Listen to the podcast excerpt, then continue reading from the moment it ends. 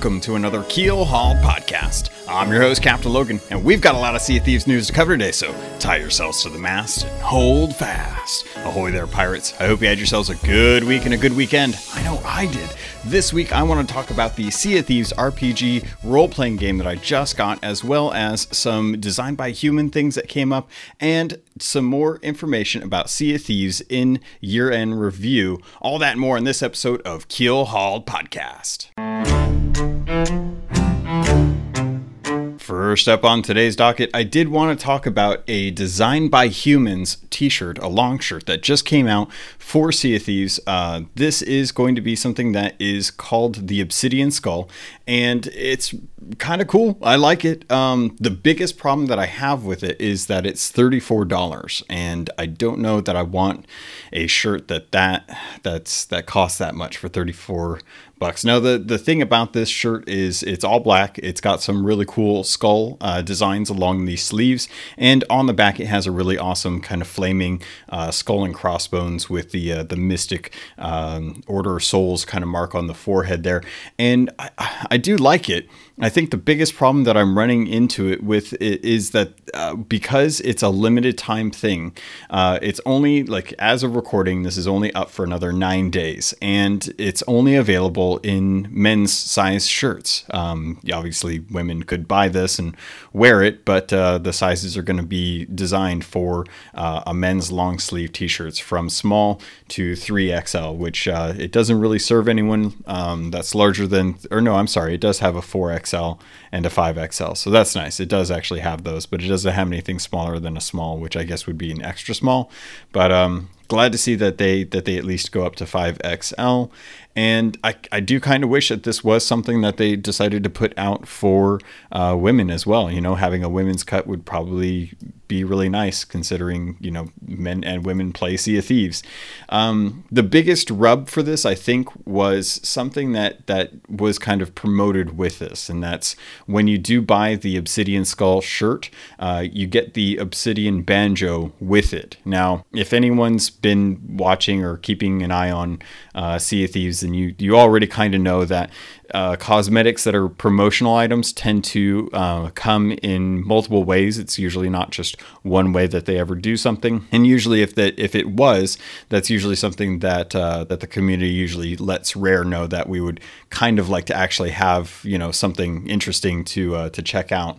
So, you know, or at least other ways that we want to be able to get these cosmetics. You know, it started with the Flintlock pistol that was available through streaming or through Mixpots when the game first came out, and it was the only gun that had an actual iron sight, and a lot of people wanted it. They coveted it a lot. So with the Obsidian Banjo being tied to this limited time release for a long sleeve t-shirt, I'm kind of hoping that there's going to be another way for us to actually get a hold of this, because a lot of people do enjoy the Obsidian set. It's the only promotional items that Rare has really been doing that are tied to, like, purchases or streams and stuff outside of liveries. This is kind of their thing to give away, and as a result, you know, a lot of us are collectors. We want to be able to get all of the different types of cosmetics, and to be able to do that, we have to generally buy stuff that gives us these things. So it's cool that they have this. I like it. I'm probably not going to be spending $35 or with whatever shipping it's going to cost now. And it looks like the expected ship date for this is going to be January 20th of 2020. So 1/20/2020. That's weird to say. And yeah, I kind of hope that Rare decides to put this out in other forms, and we don't just get stuck with this one thing. One thing that we did get, or at least one thing that I got, that was another cosmetic that I had to actually purchase through picking up something else, was the Sea of Thieves RPG. So if you're not familiar, Sea of Thieves has partnered with Mongoose Publishing, and they are working on building out an role-playing game that is available for purchase. Right now, it's only available for ordering through Mongoose Publishing's website. And this is a relatively, it's actually, It's cheaper in pounds than the shirt is, but I imagine in if you actually purchase the role-playing game for the States, you're going to be paying more because of the conversion, and also just the general shipping for it was kind of pricey. So I picked up the actual role-playing game version of it, and I've got the box here. So if you're looking at the stream. And this is the first time I'm actually second time I'm streaming the actual podcast live. I usually don't do this because I have a lot of pauses and breaks in between. I usually don't do this, so I'm trying to stream it right now for everyone. But the role playing game's really nice, and I haven't gotten a chance to really dive into it. I took a look into the lore book, and the lore book is really nice, but there isn't a whole lot as far as actual lore goes. So I decided to take a look into the Book of Pirates, and there's a really nice kind of opening for people who are going to be diving into this role-playing game. And the reason I even bring this up is because with the purchase of the role-playing game, you would actually get a code for the Lord Guardian Sails, the sails of the would-be Pirate King. Now, obviously, there's a bit of story to be discovered in the role-playing game that involves the would-be king, but with the actual sails, these sails are the sails that, if you look on the box art for Sea of Thieves, there's the ship that is the kind of the galleon on the box art, and the sails that they have are a color invert of the Lord Guardian sails, which makes me wonder if this is the would-be Pirate King, if the sails that are on the actual box art for the game, I'm looking over at the actual poster of the box art that I have, that I ordered a long time ago, and I'm wondering if the inverted colors are actually the white sails with the red Kraken head, if that's actually the Pirate King's liveries, if this is the would-be pirate, and I would imagine that the invert in colors, well, not invert, but the reversal of colors would be, I don't know how to say that, but that would actually be the would-be pirate stuff. So I'm hoping to get some time in to actually read through the books, get a good idea of how the game actually plays out, and then see if, if there's anyone in my local area that's interested in doing it, and then two, to see if we can get a game going in the Discord, so that people who have the game and can reference things online, we can sit down and have like a group call or in Discord and just kind of play through some role-playing on the actual Discord server so that we can enjoy it. And if you haven't joined the Discord server, it's a really awesome place. I've got a lot of folks that just got promoted to being moderators. This is the first time I've done any kind of moderating for the Discord server. It's always kind of been on my shoulders. And so I wanted to kind of, again, thank the folks that actually like are taking the time to work on being a moderator for the actual Discord server. So thank you, Chateau Neuf, El Jefe Esteban, Captain Blackheart, me and a fairy, and no, that's all, just the four. So I've got two European folks that are keeping an eye during those times, and then two American folks that are keeping an eye on the Discord while I'm doing other stuff. So hopefully this will afford me some time to actually get a chance to work on other stuff. And so sorry, I got really distracted there. But yeah, we're going to be doing the Discord thing. I'm going to be trying to get an actual game going for people once I get a chance to sit down and kind of read through more of this and discover more about how it plays, how I should set it up, what the best way to do it is, and if I should do it with people that just have the actual game, or if there's going to be another way for us to kind of work on this. And yeah, it's kind of cool. I'm happy to have it, and I'm happy that I have these cosmetics for the actual game. But I'm going to hold off on the actual sweater, because I think that the sweater, the Obsidian Banjo, is going to be something that will come to us in other forms later on down the line.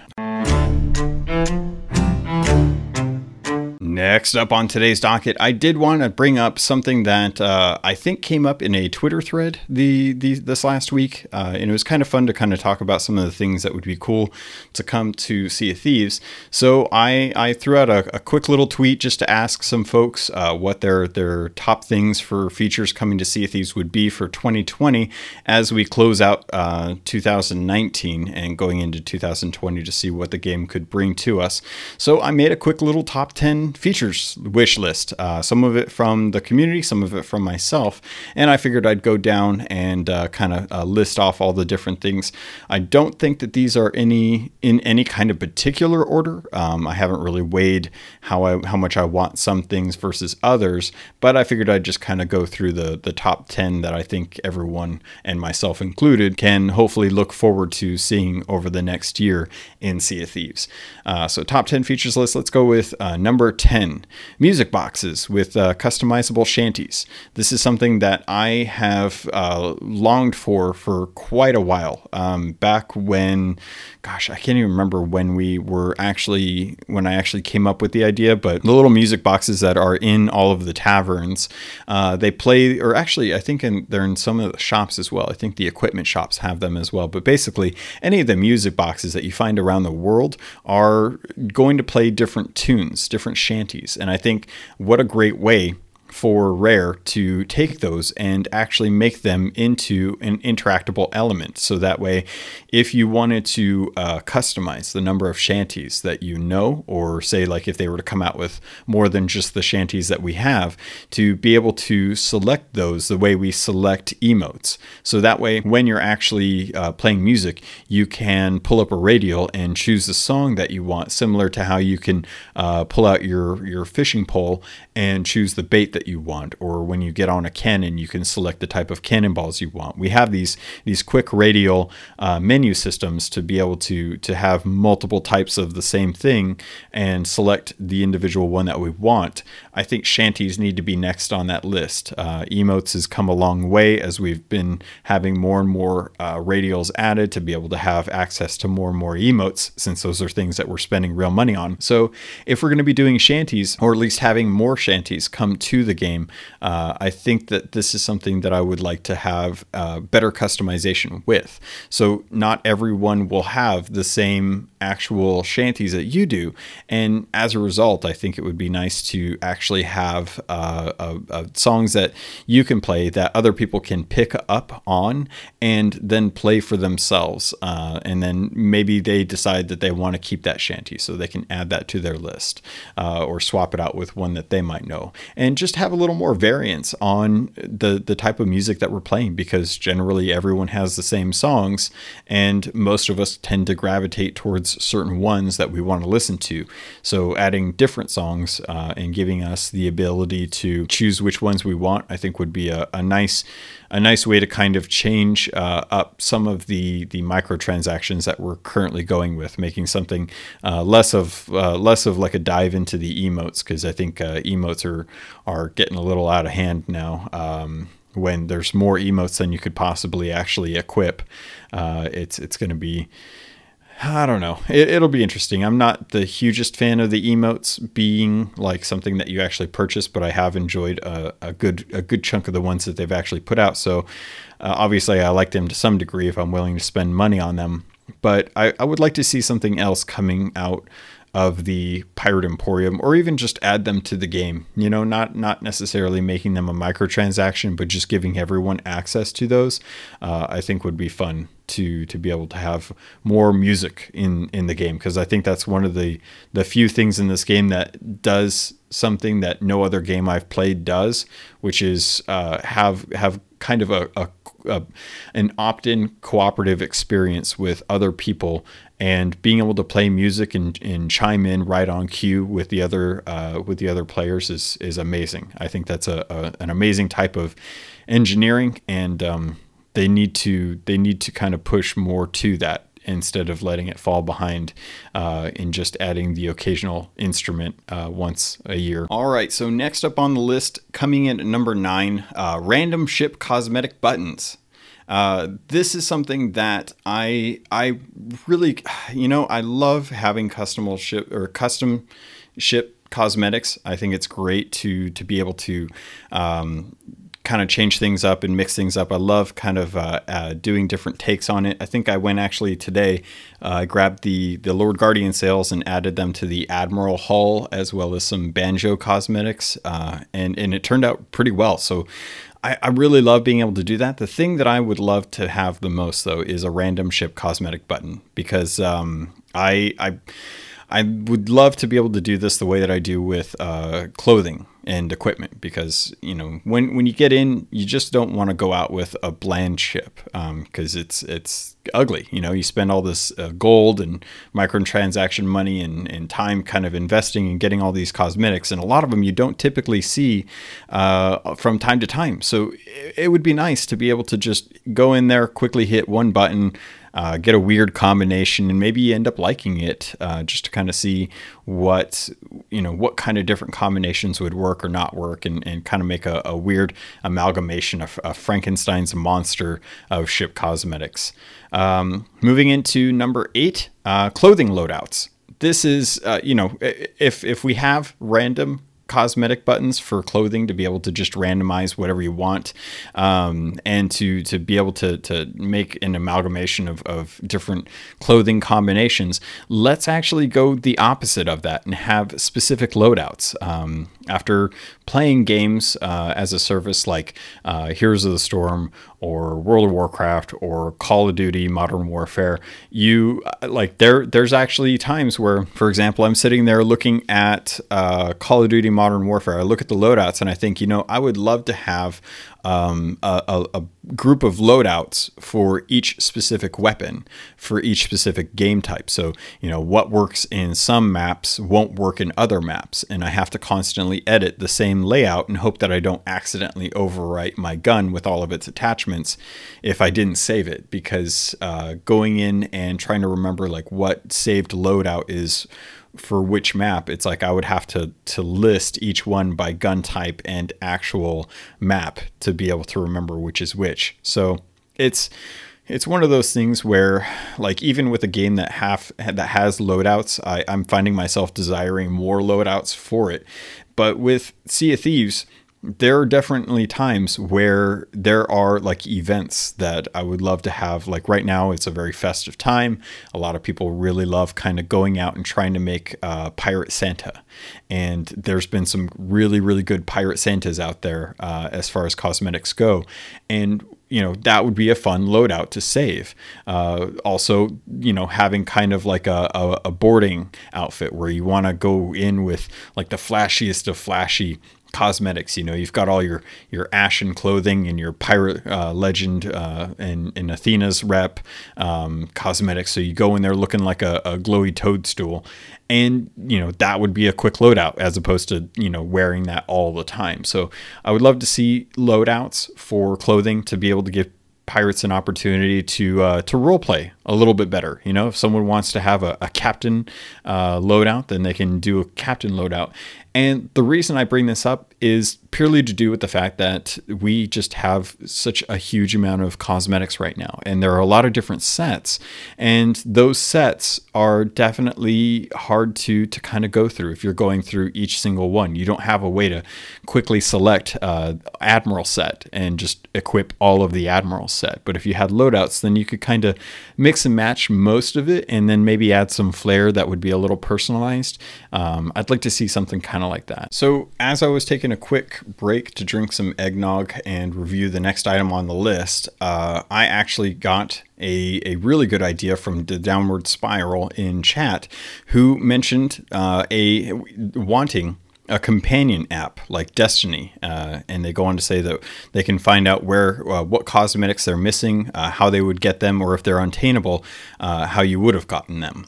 And I agree. I think that would be a great idea to have a companion app. I would love to have an app that actually shows kind of what the time is during Sea of Thieves, or what day it is. Just kind of see a map, actually have a map on, because with every server has the same time, the same day, and the same weather. So the forts and stuff, and the actual ship battles, those are all different based on the server. But the weather system, on the other hand, isn't. So it'd be kind of cool just to be able to pop in and see where the actual storm is on the map. And that way it was just, something fun. But I agree. I think that having a way to see what cosmetics are available, and even have a viewer built in. I can't think of any apps that I know for games that do this right now. I'm sure there probably is. I could have swore that the World of Warcraft one did this a long time ago, but you could actually see your character and all of your equipment. And I think if you had a companion app that allowed you to view every cosmetic and to apply them to your pirate, be able to import your pirate and then change cosmetics on the pirate, that would be really cool. The trouble I see with this is I don't know how it would add value to the actual game. It would be nice to have, but there needs to be a way so that if you are making a companion app, that translates into some sort of revenue for Microsoft or for Sea of Thieves, because they need to have some sort of financial drive for behind creating something like that. So whether it be purchasing microtransactions, I can't even think of a good way that they could actually turn that into some sort of revenue stream to justify the building of it. But it would definitely be a nice thing. Maybe this is something that someone could actually do on the side. I know Rare Thief has spent a lot of personal time building out the application for iOS and for Android so that people can actually kind of almost as a wiki, but have locations of all the different landmarkers on all the different islands, as well as spawn points for animals. That was a huge resource back early when the game first came out, when a lot of people didn't remember what the names of islands were or what kind of animal types were on the islands, because a lot of the time, many of us hadn't memorized which islands spawned what animals, and that was a very valuable resource. And since cosmetics seem to be the main way that Rare is moving with their content implementation, I think something like this would actually help out a lot.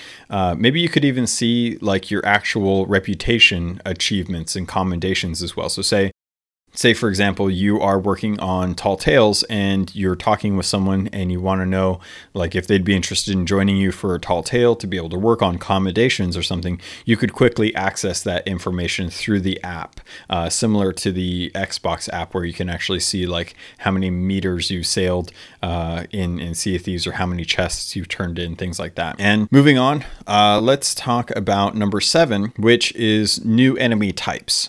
This is something that I think would be great to see. This is something that they've constantly hinted at coming down the line. And with the recent update, with the Festival of Giving, we did see a new type of enemies with the 3 new pirate lords, the Duchess, the Two-Faced, I just blanked on what his name is. The Two-Faced Scoundrel, I think it was. So the Duchess, the Two-Faced Scoundrel, and then the Mutinous Helmsman, which all of those guys are all brand new. I like that they're doing something different with the forts with these, but at the end of the day, they have the same kind of animations and attacks, AI attacks, as the regular skeleton lords that you fought during the Tall Tales with Briggsy and Captain Graymarrow. I would love to know if we're going to find anything in the future that revolves around maybe hunting down mermaids, if there's evil mermaids out there that we have to kill or hunt down. So something kind of threatening us besides the occasional shark at a shipwreck. I'd still love to see more land-based animals that could attack us. Having boars as opposed to just pigs, having roosters as opposed to just chickens, having less snakes because they're already a problem. Things like that to help kind of vary up some of what you would normally expect on islands. We know that Rare is already looking to implement some of the new traps that they've brought in with the Tall Tales into the new questing systems, not questing systems, but the refreshed voyages that they're going to be bringing to, say, the Gold Hoarders. Things like that, I think, are going to be great in the long run as we kind of work towards building out more interest in actually doing voyages on islands. Because I don't know about you, but it feels like a lot of the focus for the latest content updates have been kind of focused around hunting down skeletons and skeleton lords. And while I appreciate that, I think my skeleton counterpart in the game probably doesn't. Although I'm still trying to actually get him. Next up on today's docket, I did want to talk again about the actual clothing dye system for the game. Now, this is something that I've talked about a lot in the past because it's still something that I think really should come to the game. I think that getting multiple cosmetic types that are the same set, but just varying colors is it's not what I really was hoping the system would be. I was hoping that we would get a way to choose different types of clothing to kind of further customize it. Because if you give everyone two types of colors for the same cosmetic set, then you're still going to run into a lot of pirates that have the same look. Whereas if you actually give us a color dye system, then we can actually dye the colors in multiple different ways. That kind of gives us an opportunity to really kind of flesh out like who our pirate is. And I wanted to bring up an email that I got on the 12th that actually kind of dives into this. So I'm going to read out the whole email,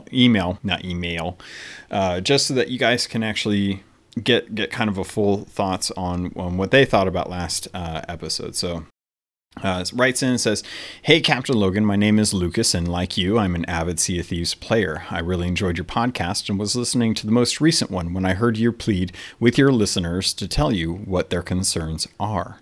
I figured I would respond to this because I spend a fair amount of time thinking about this game and how it could be better. I'm sorry if this isn't the right place to send you these thoughts. I considered tweeting you, but didn't want to create a large thread for you to comb through. I hope some of my thoughts are helpful." Well, this is actually the right place to do it. Any place is a good place to do it. I just appreciate getting the actual information from you all. He goes on to say, "In the podcast, you spoke about how a lot of the clothing we have are now just recolored versions of original sets we had a while ago. I completely agree with that and was frustrated with Rare when they came out and said that they wouldn't do that while never really giving a full explanation as to why. I would even take it one step further, and I believe you have referenced this in the past. For a game which is cosmetic based, we are still really lacking in customization options. These reskins / recolors are just bandages over a glaring problem. They've stated addressing this by releasing clothing every month in these updates, but a lot of them are just recolors. You and I could color our clothing exactly the way we want it if Rare would let us do that, and they would have barely any complaints about clothing going forward. I can say the same thing about ship customizations. We need more options and variations. I've also thought about Pirate Legends a lot. I imagine you are a legend, as I am. I don't recall hearing about Pirate Legend issues on your podcast, but it's possible I'm just not remembering correctly.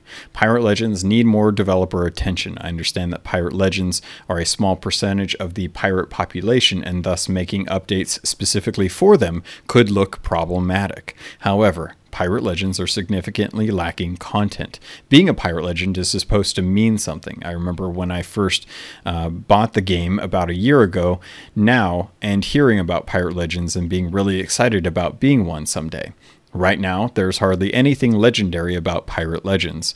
I certainly don't feel legendary, and it's not just because I'm bad at combat. Many of the articles I read said that once you become Pirate Legend, that's when the real adventure starts.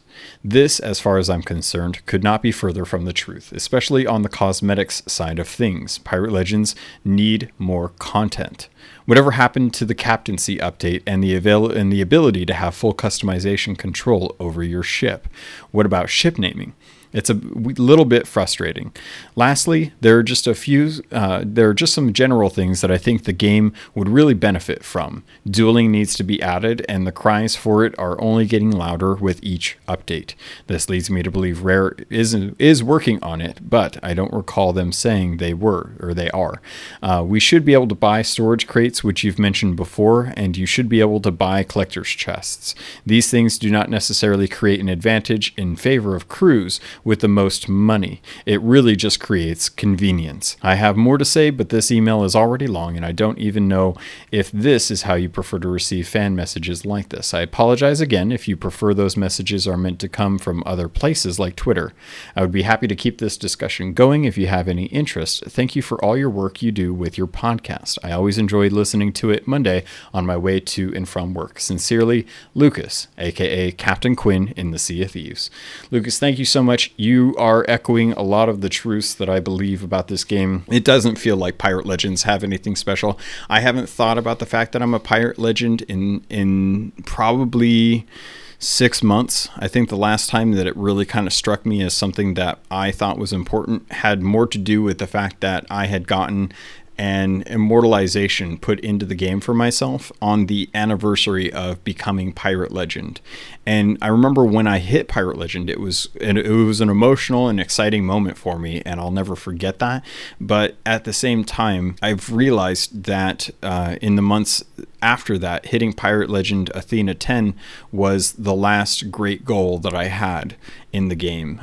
It wasn't until the Tall Tales system came out that I had a driving force for me to play. And with them setting this system up to give you access to new adventures through Pirate Legends and the Mercenary Tales, they are releasing content for Pirate Legends, but it's nothing impactful the way that a new set of liveries are that are available to everyone. The new two-tone hair colors are a nice addition to the game, as well as the weapons that are for Arena. But there's definitely some focal points that Rare's going with that are keeping to a general broad audience. And I agree, it has been a long time coming that Rare has needed to do something to really kind of incentivize becoming Pirate Legend beyond having access to an additional voyage for these monthly updates. All right, pirates. The one thing, while I was actually taking that break, I asked the chat to see on Twitch if there was something they would like to actually have being a Pirate Legend. And Captain Hank actually responded with something that I think is actually a really cool idea. Having a personal area in the hideout, the Pirate Legend hideout, to show off stuff. And that just sparked my interest because we've done, at least the folks, some of us that have been around since the game was released, have done quite a lot of stuff. We've killed the Hungering One. We've destroyed ships from Wanda the Warsmith's fleet. We've gone and taken on the Shroud. We've ventured into the Devil's Roar. We've done a lot, and to have a way to personalize some of your great feats that you've accomplished, having a personal spot instead of just a ship that reflects the stuff that you've done. Because sure, yeah, I have the cosmetics from the Hungering One, the Hungering Deep event. But how often do I actually equip the Megalodon figurehead? Hardly ever. I hardly ever actually equip that. Now, that's not to say that, the one that I have or that one isn't precious to someone. I'm sure it's precious to someone, and I'm sure they love it. And I think that's the one that they equip all the time. But I haven't seen it in a long time. Now, maybe that's just because I'm not coming in contact with the right people. But outside of your ship and the customizations that you get for specific events, there's not really any way to kind of have like a personalized area. And it's tough because how do you build an area like that for a crew or a shared environment? Because the hideout itself is the same across all the different outposts. It's the same instance. So if there's multiple people in there, you would have to do some sort of phasing with the server to actually shard out a specific, sorry, that was a weird way of phrasing that, to create a shard that is just you in your hideout with your stuff. And I don't think it's impossible, but I would love to see something kind of like that.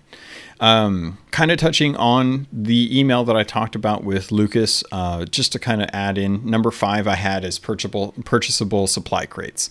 That's something that I think is still something I will constantly bring up as a benefit to the game, and I would still love to hear some reasoning behind why it wouldn't work until they just put it in the game and send me a check. Maybe not send me a check. Maybe just hire me. Hire me as one of the CMs. I'll take that.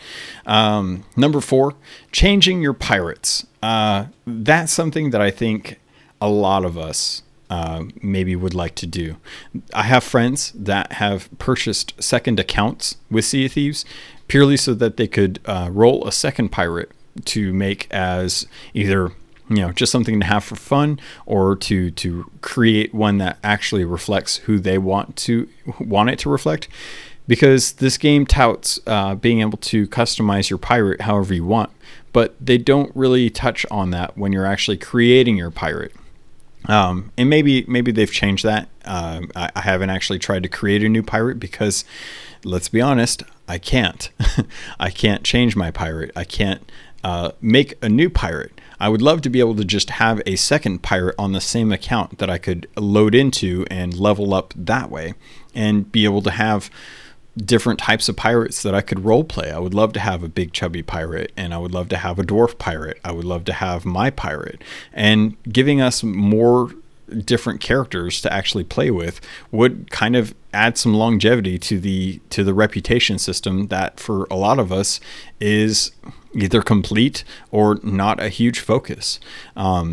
So being able to give us the opportunity to re-roll our pirates but retain all the cosmetics that are either time exclusive or event exclusive.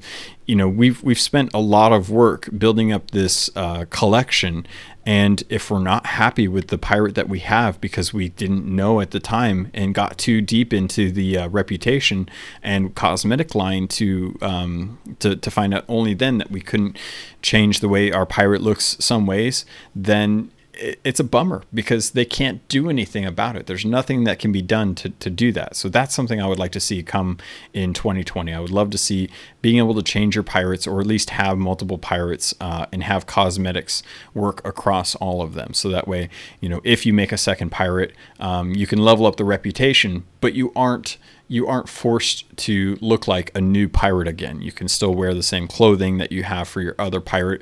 It's all just one big locker that they pull from. Moving into number 3, dynamically changing ships.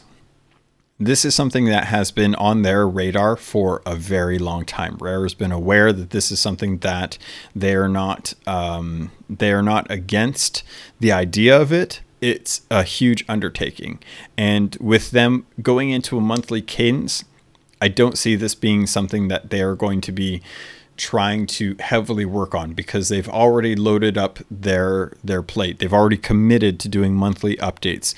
So them bringing in something like dynamically changing your ship type in a server so that you don't have to log out and lose your supplies, or log out and lose the session that you're in. You just want to have more people come or more people go and be able to adjust the actual type of ship. So, you don't go from a 4-person galleon down to a 2-person galleon and not be able to change it to a brig or to a sloop. It's tough, because at that point you've already got something in mind where you want to keep playing, but no one's available, and you've got 2 empty spots on the ship, and it's hard to sail a galleon, which is 2 people, and fend off big things like krakens or megalodons or ship battles or pirates. And to be able to have them change the ship out, trade it in for a used sloop, would be nice, because chances are they're probably not going to actually open up the crew and bring in 2 strangers that they don't know just to try and fill those spots. They'd probably rather just switch to a sloop. So I don't think this is something that is going to come soon, but I'm hoping by the end of 2020 that this is something that they'll actually work into their workflow and put some quality of life improvements in for it. Going off of that, moving into number 2, I wanted to bring up private servers again, because this is starting to actually be something that would benefit the community, as we've been trying to do more events. The Sea of Champions went down this weekend, and it was a charity stream. They raised a lot of money for it, and it was really cool, but I don't know how that all worked out as far as them getting a private server to be able to do an arena event with community members to be able to raise money for this charity. I assume they did, because I know Chris Marlowe was involved, and he's a Rare employee and probably has some sway in the matter. But with just regular people probably have big discords, and having a big discord, you have a lot of people that want to play. So I would love to see, like, the Race of Legends be able to have access to a private server that they can set up, load all the supplies that they want, or spawn in ships, and have exactly the type of ships that they want without trying to find a server that has a bunch of galleons, because I can't imagine just how much of a pain in the butt it is to get on a galleon, find another galleon, convince that galleon to leave the server to give them the galleon, and then sail around to try and find other galleons, and then try and find people to leave the server to spawn in a new galleon. Like, that's hours worth of work that they have to do prep wise just to get the Race of Legends even going. So those servers are typically old servers that have been running for a day or so, as they are constantly trying to find ones that they can get enough ships going so that they can actually do stuff. Last up on this list, not necessarily the biggest thing, but definitely something I think a lot of people really would love to see, is a readjustment to the way our voyages are handled. Right now we have the voyage wheel, and you can see all of your different voyages on there. And this is, I'm going to be kind of cheating on this, because there's two things that I want with this, but I would love to have the ability to discard messages in a bottle. Something that I think is a real pain in the butt when you're on long sessions, or you're just really, really barrel happy and you like to grab everything in the barrel like I do. And some people get triggered by this. Sorry, daggers. But it's something that I think I would love to have the ability to discard messages in a bottle, so that if I don't necessarily want to do those, and I don't want them clogging up or getting them mixed up with all the different, like, immersive voyages that you get as you kind of go around and actually pick up different skeleton orders and stuff like that, just to kind of keep that management in place and keep it clean up so that the UI doesn't get confusing. That would be nice. And part of the thing that I wanted to tie into this as well revolves around how voyages in our voyage tab are managed as well right now too, because I did a count the other day, and I've got about 12 different voyages, all of them from past events or stuff that I've gained as a result of the 12 days of giving with Sea of Thieves. And you jump in, you get the new voyage, and it's one of those gilded ones. Those are great, but like I'm never going to be able to pick up a Gold Hoarder mission. I'm never going to be able to pick up an Order of Souls mission or a Merchant Alliance mission. I can't get those because Rare hasn't turned on the switch to be able to let me actually to pick those up. Like I can have up to 3 voyages, but if it's anything that I buy from the Black Merchant or anything that I pick up as a result of the gilded missions, then I'm done. I can't actually do anything, and that needs to get fixed. I want to be able to pick up specific voyages from merchants so that I can continue to have one down. So say like I'm doing a Tall Tale, or I'm doing a gilded one. If I drop down a gilded one, but I want to get credit for another reputation as far as miles sailed, then I want to be able to drop another voyage, but I can't do that because I just can't pick them up. If I could at least just pick them up, then it doesn't matter, because it's a gold sink that I can't use right now. I literally cannot spend 200 gold on voyages if I wanted to. Like we have all these different ways that Rare are bringing in ways to sink gold into the economy so that we can not have millionaires, the 1 percenters out on the seas, and kind of bring in that kind of that kind of poverty pirate like me up closer to the 1% pirates that are out there with the millions and millions of gold. But you know, if we don't restrict people from being able to buy voyages, then we'll be able to dump some more gold into that sink, so that way you can actually start helping out with the economy, so that we don't have these hugely priced cosmetics in the black market archive that are just gold sinks for people that didn't log in during a certain time. And I appreciate that those archives are there, but though that's kind of like one of the main things that I would love to see brought to the game. And as kind of like an honorable mention, when I had taken a break between one of these segments, Crowtuck had actually raided me with his community, and it was really, really sweet. We sat down and we talked for a while,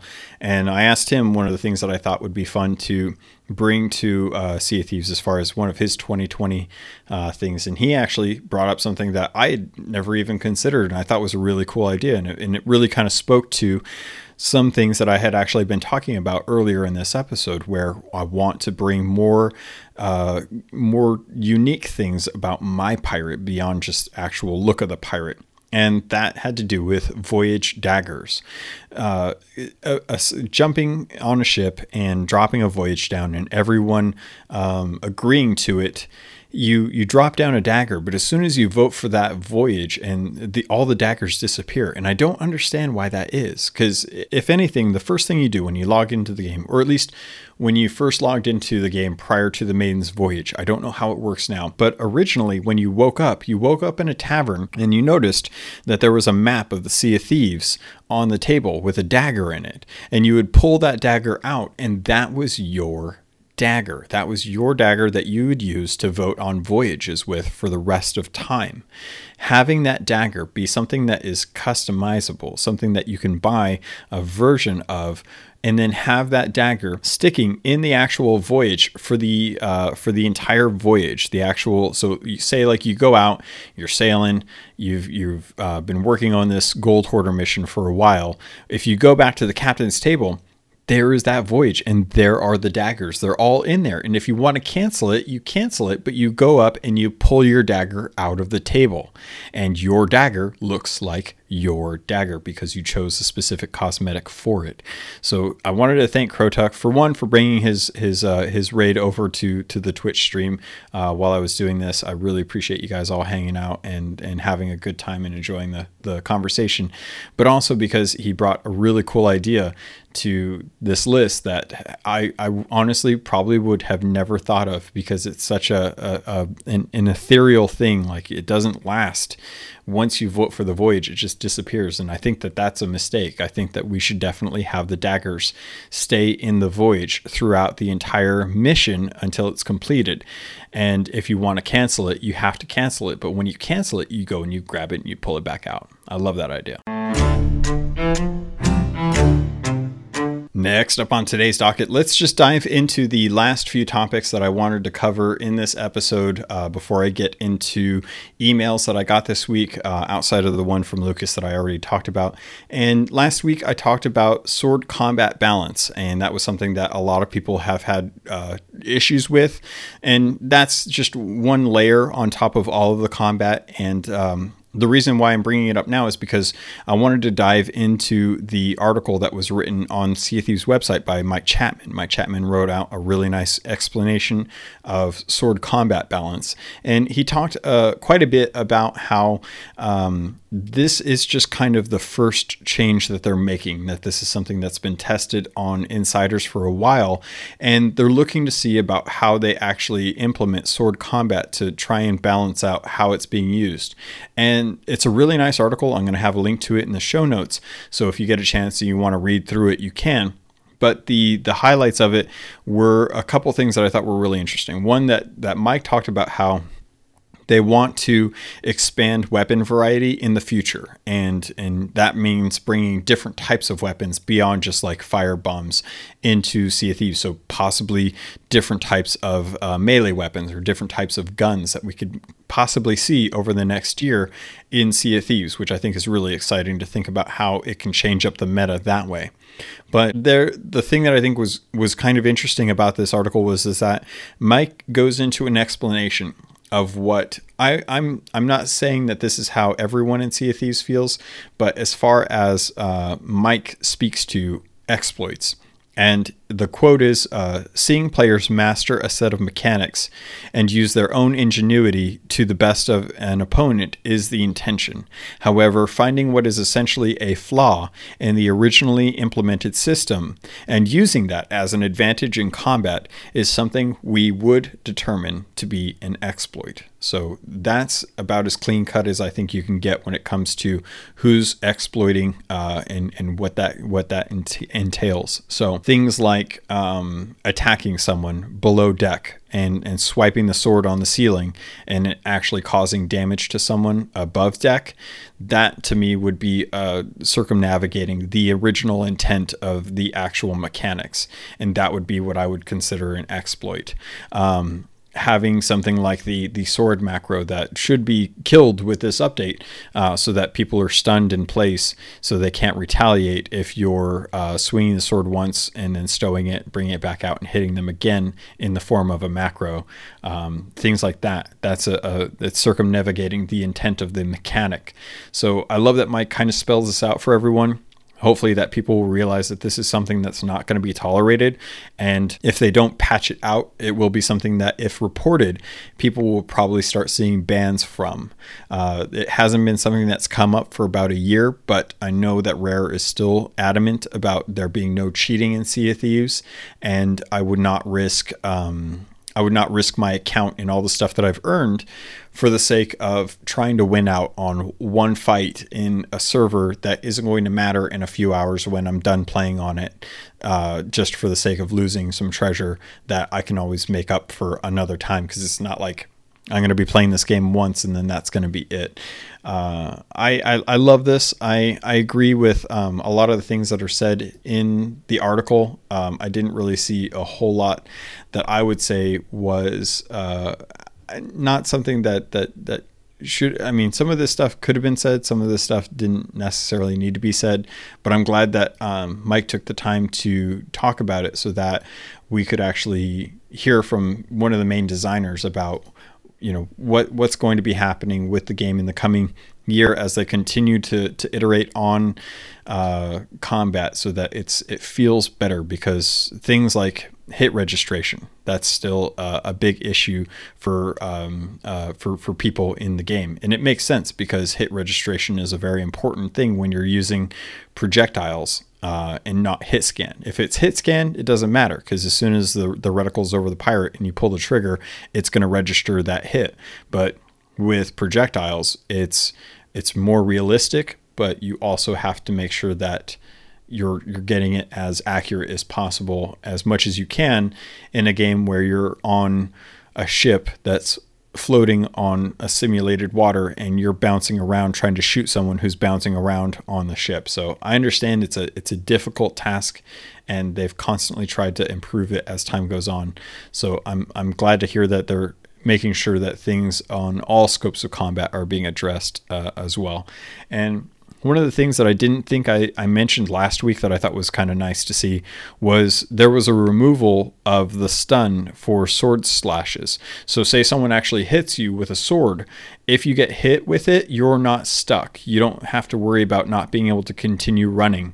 You're going to get hit, but you can just turn around and block or do what you need to at that point. You're not just stuck there, which I think was something that will have to be something that I take into account while I'm actually combating or while I'm actually in combat with swords, because typically if I could get someone hit and they were stuck there, then I could get 3 swings in and then get knocked back or hop back and then do a sword lunge, and that would be the end of it. But with them not being stunned, I have to anticipate the fact that they might move or try and do something else. And that's going to have to play into that whole muscle memory, which they've definitely, Mike speaks to in this article about how they want to make sure that they live with a change long enough for people to get into a rhythm with it, and that they're able to get like an actual muscle memory to it, kind of the same way that we did with barrels when barrels changed for the 2.0 update. And we had to address the fact that there were going to be a couple more keys that we had to deal with, or different keys that we had to deal with when we were actually getting supplies in and out of barrels. Same thing with combat. And I'm sure if there are changes that come to the game regarding actual, guns with projectiles and stuff, then I think that we'll want to live with that for a little bit, just to kind of feel it out and see, is this something that feels okay after we get used to it? Or is there still something fundamentally wrong with how the fantasy should play out in our heads with how combat works in Sea of Thieves? Because it is live or die, and if you can win in a combat fight with weapons, then there's a good chance that you're not going to have a ship after that if a crew is capable. Not always, but there's a lot of times where ships sink as a result of a really good person who's on the ship actually keeping the crew occupied while others take shots at the actual hull. Next up on today's docket, let's talk about the Sea of Thieves year in review. So if you haven't had a chance and would love to find out some stats about what you did this year, as well as what other pirates did this year, head over to seaofthieves.com/year-in-review. Again, I'm going to have the link in the show notes, but this was pretty cool. It was nice to get a chance to see what Sea of Thieves was like throughout the entire year. So if you go to the website, you'll see immediately, you'll log into your Microsoft account, it'll pull up your pirate. You'll see all of your reputations. Like currently I'm level 50 with all the original ones, 10 on Athena's Fortune, 22 in Sea Dogs, and 37 in the Hunter's Call. So I definitely still have some work to do in the arena, but it's one of the lower end things that I think I have going on. And then you look at the actual stats for the entire year as far as what players have done. Players have completed 81,121,937 voyages. And the amount of gold that everyone has earned is 216 billion gold. So there's definitely room for people to spend some money in things. I've personally earned 3,718,770 gold, and I've set foot on 1,587 islands, which I think I probably do more than that than anything else. Some of the different things that I think a lot of people had fun was finding out how far people have sailed in the game, as well as how many voyages they've completed, and as far as ships sank. Now, it's funny because when I'm sailing, I'm only ever sailing with either a couple people who are pretty chill and we don't do a whole lot. We just kind of sail around and have fun, grab stuff randomly. Or I'm on with murderous pirates who constantly want to murder everyone on the server, which is always fun. So for me, I've only sank 133 ships, which is pitiful. I understand that. And I blame it purely on the fact that I'm so set in building community that I honestly would rather get a chance to try and talk to someone most of the time, unless I'm with my crew who like to murder, at which point it's mostly just go out and murder them as much as possible. I've actually encountered the Megalodon more times than I have actual ships that I've sank. I've encountered the Megalodon 170 times, which I think is nice, but I'm still trying to find that shrouded ghost out there.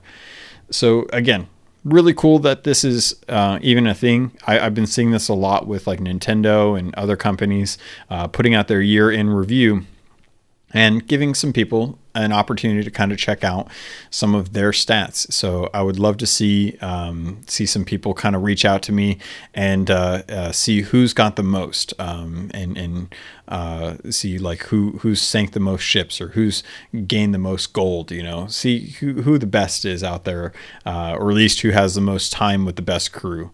And yeah, you can always head out there and check out and see. I would love to know if Rare could actually pull out stats for for players and say, like, this person is the person that sailed the most, and this person is the person who earned the most, and this person is the person who sank the most. I would love to have, like, crowned champions from Rare get, like, some special codes or something for being the best out of the stats that are listed here. Trickster in chat says that he's only sunk 79 ships, and that's because, Trickster, you go out and you're one of the nicest pirates I've gotten to meet, so I know for a fact that the 79 ships that sunk you, they probably loved you as well too, so I wouldn't worry too much about that. And I'm trying to think, was there, let's see, I wanted to talk about the year in review. I wanted to talk about sword combat balance. Oh, the last thing that I wanted to kind of shotgun is the PC Gamer magazine. Magazine. I think they still do a magazine. I can't remember. I'll have to check next time I go to a Barnes & Noble, but I'm pretty sure they still have a magazine. They wrote an article about 4 days ago as of the recording, and they said that Sea of Thieves in 2019 is the best ongoing game. And darn it, if the podcast isn't enough for you guys to know that I'm a little biased about this, I'm going to say, yeah, Sea of Thieves is definitely what I would consider the best ongoing game, even better than Fortnite's Chapter 2 sucking the whole world into a black hole, even beyond that, because that was cool, but that was more them trying to reboot the entire world as opposed to improving upon the existing world. Like, they didn't just make their base map better, although they do come out with some really cool content. And yeah, I know that they did the Star Wars thing the last weekend, and that was cool, but again, like, Sea of Thieves is just constantly coming out with content. They're constantly trying to find ways to bring stuff to the community that the community asks for. It's nice when companies come out with content that is cool to see, and it's different, and it's new and interesting, and all that good jazz, but Rare is constantly trying to build this game so that it's getting better and better for the actual players. And they've come out with some really good updates this year that by and large is, you know, it's really cool to see some of the stuff that they've added. They've had an entire mode to the game for Arena. They've added fishing. They've added Tall Tales. They've revamped their voyage system, and they're going to be doing even more work on that. And compared to the year prior, it's hard to top some of the stuff that they did. They added an entire new region in 2018. They added all of the skeletons and megalodons and stuff, and that came in right at the tail end of 2018 and into 2019. And I can't wait to see just some of the things that I can expect are coming with 2020 as we find out more information about Captain Flameheart. Hopefully we start learning a little bit more about the Sea of Damned. We try and uncover a little more mystery behind who the masked Wanda Stranger is. And also just hopefully getting some mermaid news. You know, maybe we can actually get some information about who the merfolk are, or just the mer as they're referred to in the RPG book. And find out, like, are we going to go visit some really interesting things?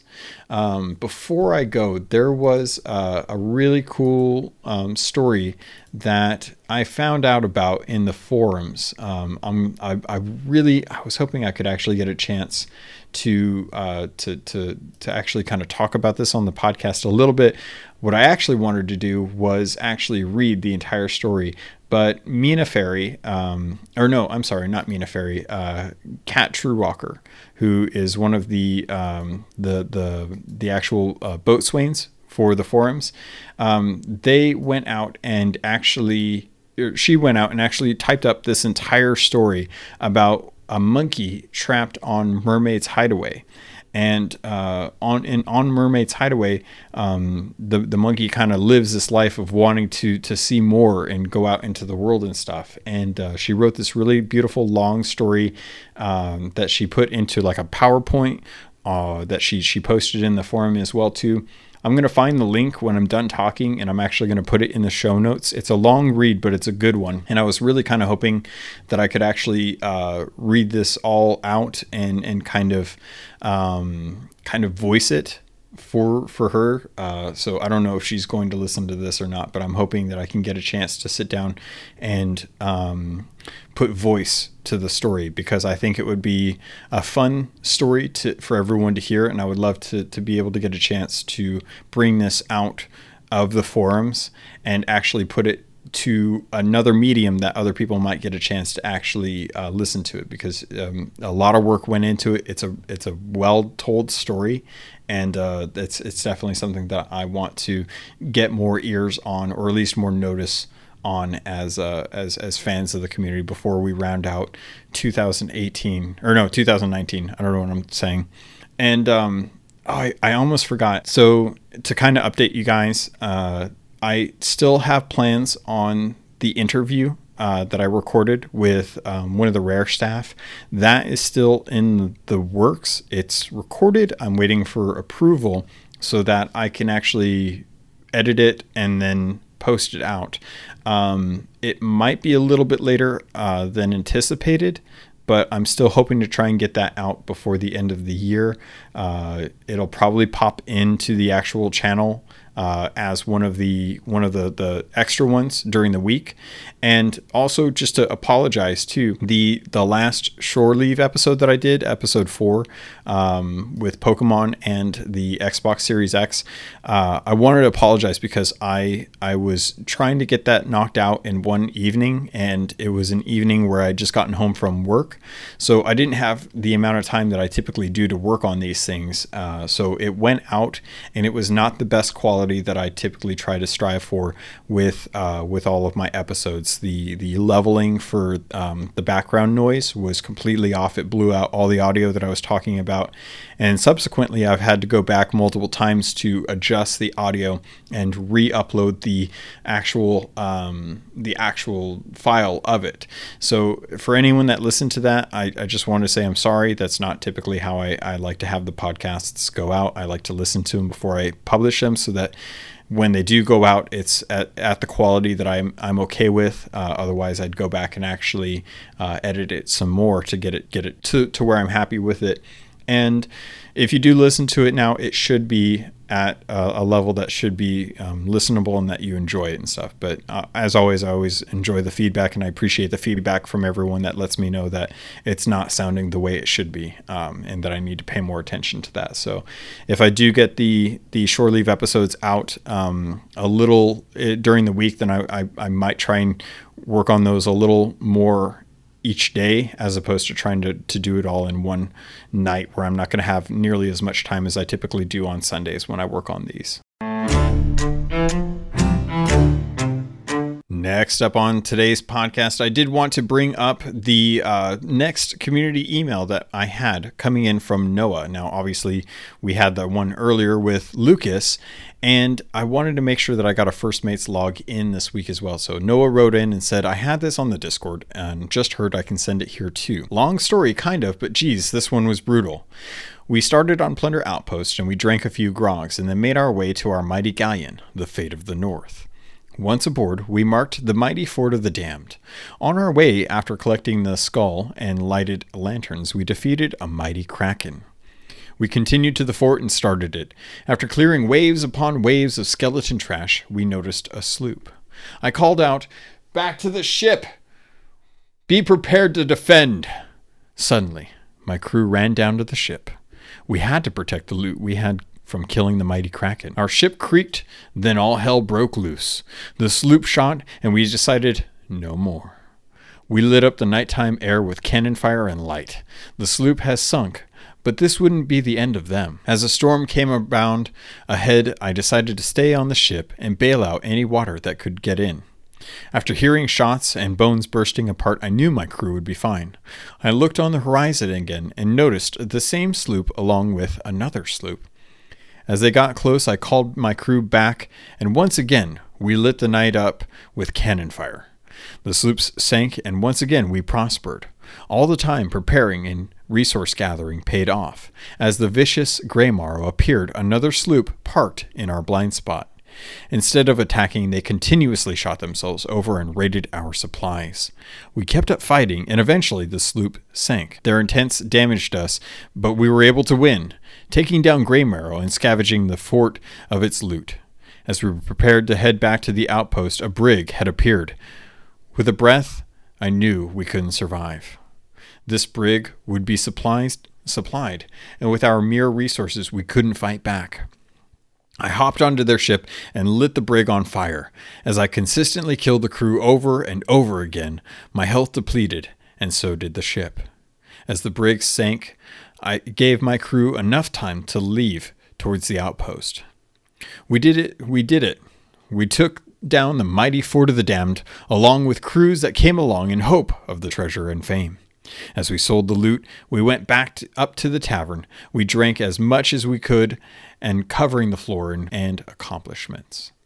Noah, thank you so much for writing in. Such a great story. I love hearing that you guys had a chance to get the fort of the loot and actually survive whilst fighting off all of the ships that came to take your treasure. It reminds me a lot of the times that we had when the game was still young and all the forts were always contested because we only got them once every 3 hours. So hearing that you took the time, invested all of the supplies that you had to get the treasure and make off with it was great. And good job boarding and setting the ship ablaze, because that's always something that I think a lot of pirates aspire to be, that pirate to try and make sure that they are the ones that are instrumental in getting their crew their treasure. All right, pirates, that's going to do it for this episode of Keelhauled. I hope you had a good time. I hope you enjoyed this. I know folks in chats were in the Twitch stream were having a good time today. And again, a big thank you to Crowtuck for bringing in all of his friends from his stream. And yeah, again, with everything that goes on with Sea of Thieves, if you want to get a hold of me, there are plenty of ways to do it. You can always reach me at captlogun@gmail.com. You can send in emails the way the folks did today. I still have one more email. That's a big story that I want to get into the podcast, so I appreciate that they sent it to me. I just want to make sure that it's one that I'll have ready for a big chunk of the actual First Mate's Log. If you just want to hit me up on Twitter, there's always ways to do that too, at @capt_logun. And if you just want to say hi to me in Xbox, my gamer tag is CAPTAINLOGUN. And pirates, with that, thank you, Twitch chat, for hanging out with me tonight. Thank you so much for chatting. I appreciate and love you guys. I really appreciate all the follows that came in, and Trickster with the sub for 12 months, an entire year that you've been subbing to me, and I love you for that. And everyone that's just listening to this, I hope you have a wonderful Christmas holiday, whatever you celebrate or don't celebrate. I hope you have a wonderful time doing it and that you get some time off to enjoy it. I hope everyone had a chance to see Star Wars, because I might be spoiling that in a Shore Leave episode that has proper audio levels next time. And again, that interview's coming. I'm hoping that I can get it out this week. And if not, it will definitely be coming next week. And next episode is the 100th episode of the podcast. I will have been making, well, technically I'll have more than 100 episodes under my belt, but I don't really count the Shore Leave episodes because that's kind of like a side gig for the podcast. But dedicated Keelhauled podcasts, next episode is going to be number 100. And I hope you guys are here. I'm going to see Twitch chat is trying to convince me to stream it. I may do that. I may actually stream the 100th episode as well. And we'll just sit down and build a podcast together and see how things go. And pirates, with that, thank you. I love you. And I look forward to sailing with you on the Sea of Thieves.